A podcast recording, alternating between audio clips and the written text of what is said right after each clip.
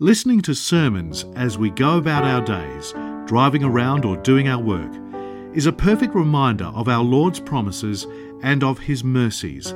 This is the mission of Upper Room Media to make the Word of God accessible to anybody and everybody.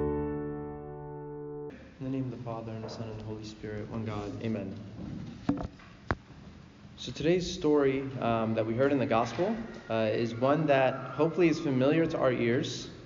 And this story is actually mentioned, so we read from the Gospel of Mark. Today It's actually mentioned, mentioned also in the Gospels of Matthew and the Gospel of St. Luke, um, which isn't surprising based on today's story. If you were thinking, you know, like, like last, last week, we talked about the sinful woman, and that is a memorable story. That is a memorable experience. If you were there and you were sitting, you would never forget that occasion. Um, but today, today today's a lot of strange things happening. Okay, the easiest one that we see is a paralyzed man is healed. Okay, so like right from the get-go, um, this would be memorable if you were there, and that would be memorable enough. But then Jesus says something. Okay, or before actually the miracle, Jesus says to him, "Your sins are forgiven," which to any person's ear in that time that like that's shocking. Like who is this person who can forgive sins? But then Jesus doubles down and says, just to show you that I can forgive sins, I'm going to heal him. And then, if you were still not paying attention that day and you're daydreaming, despite Jesus saying to some guy that his sins are forgiven and a paralyzed man walking, and you're still not paying attention, just in case, just in case, there's no roof in somebody's home. Okay, so for sure you weren't going to forget this day. Um, the only thing we're missing from today's account is what the owners of the home, what, what their response was. Were they like happy or they're kind of upset about the roof? That we don't know, but you know, it is what it is. So today, it almost seems like it's like a scene from a movie. Okay, like it's a scene from a movie, and we're just there. And what I always like to think to myself when I'm, I'm reading scripture and I'm reading the gospel is like, how would I have reacted if I was in that moment? What would I have meditated on in that moment? And there's so many things we can contemplate on, um, but the one thing that my mind kept coming back to was the man's friends. Okay, and we, we've maybe meditated on that before the man's friends, the man's friends. And of course, right off the bat, we say, man, I would love to have some friends like that. that those are some amazing friends. But then my mind went to not just the man's friends for the sake of just having friends, but what this story really shows me and what those friends really show me is the power of the church. The power of the church. That's what I kept coming back to. This is the perfect image of the church, what the church should look like and what the church should be. If you think about the story of salvation, when Jesus was leaving this earth, okay, after he accomplished everything that Jesus accomplished, okay, so think about it from Old Testament to New Testament. God had done so much work, so much work, so much work. And then Jesus said, okay, well, now it's my time to go. Now it's my time to leave. He left his followers with two things. What were those two things? The Holy Spirit, okay? And what was the second thing? The church. The Holy Spirit and the church. Think about it. You're leaving your followers. So you want to make sure that they're prepared. You're going to give them the best tools possible. And the two things he leaves them with is the Holy Spirit. Makes sense. We'd say, of course, God living inside of us. Like, of course. But then the church. And I don't know that we think of the church in those terms of how powerful, like Jesus wanted to leave something precious, something powerful, something to help his followers fight the darkness outside in the world. So he said, I'm leaving the Holy Spirit and the church. The church is where we received Scripture. Without the church, we wouldn't have Scripture. The church is where we receive the sacraments. Without the church, we wouldn't have sacraments. Christ wanted to make sure that his followers were prepared.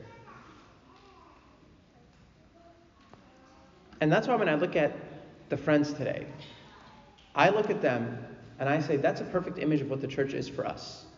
That's a perfect image of what the church is for us. Because I think that's all of our stories, one way or another. Is that we were one way, the church came along, and who is the church? The body of Christ, all of us. The church came along and rescued us and helped us the church isn't just a gathering. You know, the, the word church in, in like Greek is ekklesia, and what that basically means is an assembly or a gathering of people, but it's more than just a gathering. It's not just a gathering for the sake of a gathering. Church isn't a place I go to just on Sundays, okay? So that I'm, you know, I just kind of check the box or I, you know, sometimes like maybe like we go to confession, we're like, you know, I haven't taken communion X number of weeks. Like communion is great. I'm not saying like communion is the best. Okay, that's what we're gonna do. But like the point isn't just to like come at the end, catch communion. Okay, check the box. Like that's not the experience of the church. That's not what the church is meant to be. The church is a group of people, a community, and they're represented today by, by these four friends. Everything in the church is set up with this in mind that nothing is done on an individual basis, that everything is done communally. Okay? So if you think of the sacraments, communion, like we're about to take communion, I can't today say, you know, I really don't feel like giving you guys communion, so you guys just go home. I'm gonna go pray liturgy. I'm gonna just, you know, wrap this thing up. We got like a one o'clock, you know, football game, so we're gonna just try to make this thing fast. So I'm gonna just go. I'm gonna take communion myself. I'm gonna pray liturgy by myself. You guys go home. Enjoy the rest of your Sunday. Like oh, I get fired like the next week. Okay, that wouldn't go over well with anyone. So that's not how the church operates. The church is what us together, and the priest can't pray liturgy by himself. Us together. It has to be the community, the people of God. Baptism. Baptism is meant to be a public event for the church, for the gathering of the community. Wedding is meant to be a public event, all like all those sacraments. One of my favorite sacraments, confession. You know, the confession traditionally it's meant to be a public event. Okay, so confession in the early church, how did it go? Confession in the early church, you would come up in front of the gathering of the people and you would confess your sins. The priest and the bishop would be present as well, but also it's for the community. You know that? It's for the community. Maybe we'll bring that back one day. We'll see what happens. But there was a reason that it was set up that way. Because there was a difference in mindset of how we approached everything in the church. Confession today, when I go to confession today, here's how I typically think of it. And it's not wrong, but it's incomplete. I messed up. I need repentance. I need forgiveness. So I go and I humble myself and I repent and I confess and I receive forgiveness. And that's it. And that's good, but it's actually not complete. How did the early church think of confession? I messed up. And if I'm not spiritually healthy, I'm hurting my brothers and sisters in the community. I'm hurting my brothers and sisters in the body of Christ. So I have to go and I have to confess. Not just for forgiveness, of course, for forgiveness, but I have to be reconciled back to my community. That's how they understood confession. Like that was the purpose of confession. purpose of confession was to be reconciled to the community. That's powerful. Nothing we do in the church is supposed to be just individual. Everything is communal. Even if you're reading scriptures, you'll notice that, um, like from the Old Testament to the New Testament, sometimes individuals are addressed, but a lot of times it's the people of God that are addressed. So St. Paul may be, may be addressing a whole, like an entire church community. God, when he's speaking to, to the, the, the, like Moses or whoever, he's also addressing the people of Israel. It's the communal effect, not just one person. The question that I was thinking about today is how do we experience the power of the church in the way that we're talking about? That everything is kind of this communal, not individual way. I think we come back to today's Gospels. Why were the paralyzed man's friends so adamant on getting him healed? They were so adamant on getting him healed, on bringing him to Jesus by any means necessary, to the point where they took somebody's roof off their house. Okay, why? If you were to ask them, if you were to interview them, again, this is how they understood things, maybe not how we always understand things. His sickness was their sickness. There was no difference. They're connected. His sickness was their sickness. His forgiveness was their forgiveness. His meeting Christ was them meeting Christ. They're connected. St. Paul in Romans says it this way He says, Be devoted to one another in love, honor one another above yourselves, rejoice with those who rejoice, mourn with those who mourn, live in harmony with one another. And this is why St. Paul also uses the analogy of the body of Christ. We hear that a lot the body of Christ, the body of Christ. And we think the body of Christ, like if you think of a body, okay, body what? I have arms, I have legs, I have mind, I have whatever, okay? So different parts of the body do different things. So we always, like, the analogy that we always think of is the body of Christ is we have different skills, different talents, and we use those different things, and that's true. But that's not the only reason he used that analogy. Not to just say, these are your gifts. That's not the only reason he used that analogy. The reason he uses that analogy is to reiterate that the body is one. Unity, that the body is one. Think about it logically. Imagine if you have, like today, you wake up and you have like excruciating pain coming down like your left arm. Like your left arm is like killing you, okay? Like your arm is is like you're in so much pain, in so much pain.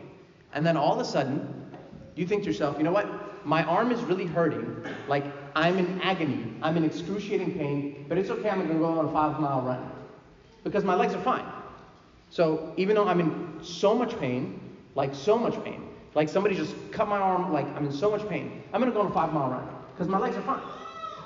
Would anybody think that is a logical next step? Of course not.